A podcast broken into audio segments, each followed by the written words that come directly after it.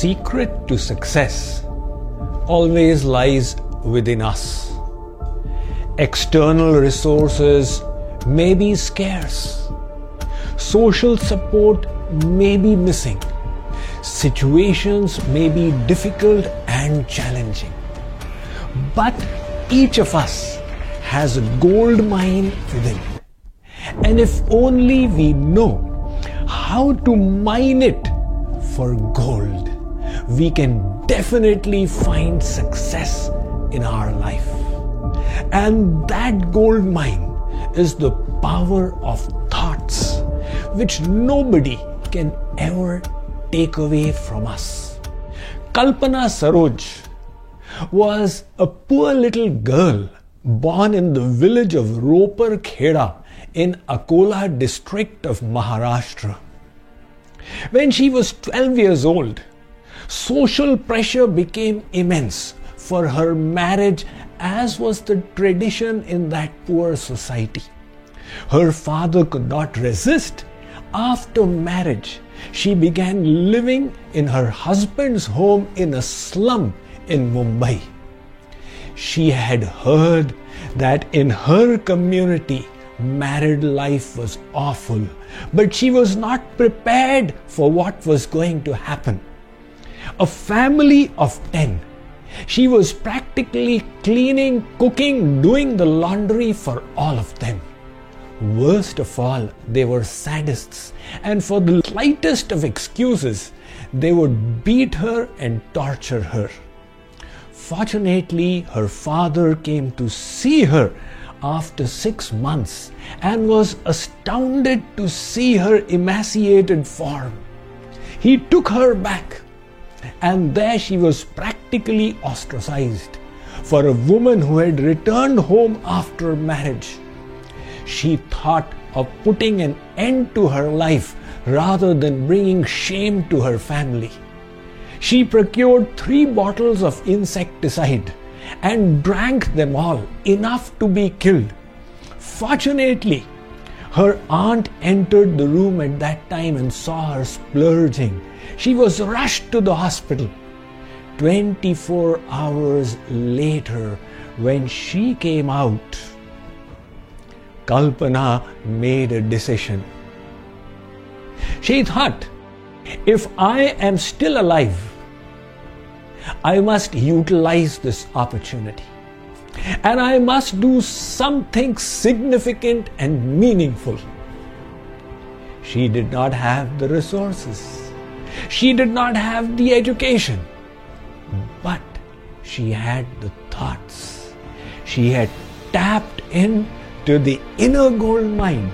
She had begun the process of external transformation by uplifting her inner ideas. Again, she wanted to go to Mumbai and pleaded before her mother, who refused. She threatened to commit suicide a second time, this time by laying over the railway track. Finally, the mother conceded, and as a 16 year old, she went back to Mumbai, stayed in a relative's home, and started work as a tailor in a garment factory. Her father lost her job and she decided she would support them all. She got an apartment on rent and called them over. It were tough times, but at least they were together. Her sister fell ill and they didn't have the money for her treatment. And the sister said, Please save me. Those words remained with Kalpana, and she decided at that time money was important and she would not let this situation happen again.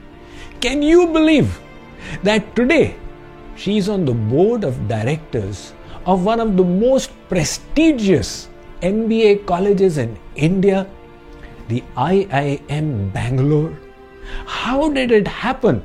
Is a very strange and interesting unfoldment of events she came to know of a government loan for poor women entrepreneurs. She got 50,000 as loan and started her own tailoring business.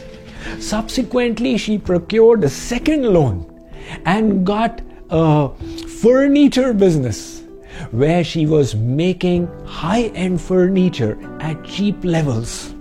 That is where she honed her entrepreneurial skills, how to deal with the difficult environment around.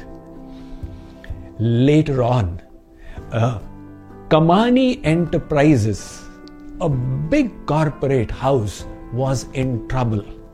And rather than letting it go into liquidation, it was handed over to the workers.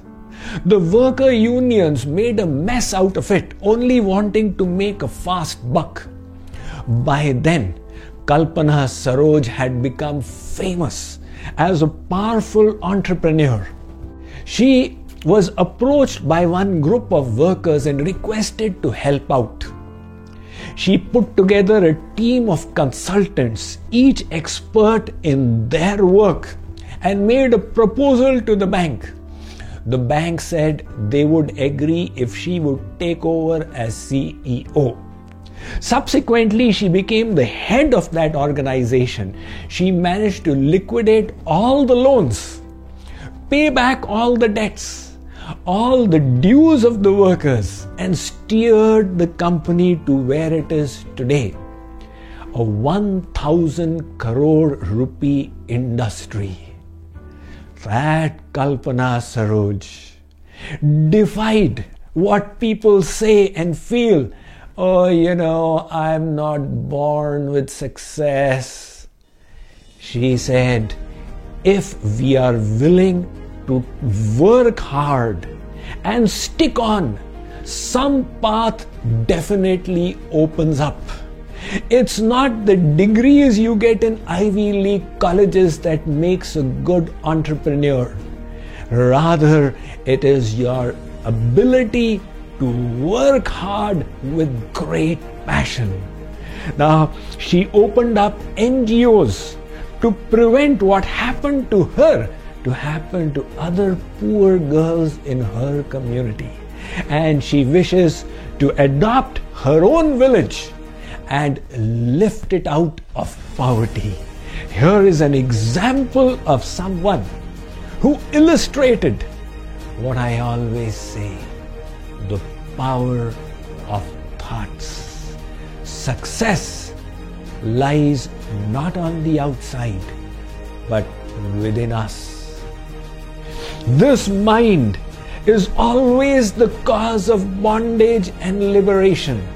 As little children of the infinite God, we all have infinite potential. The only thing stopping us is our own thoughts. So break the glass ceiling. Let loose your highest sublime ideas. Follow through with passion, dedication, and hard work, and you will definitely succeed in leading your best life.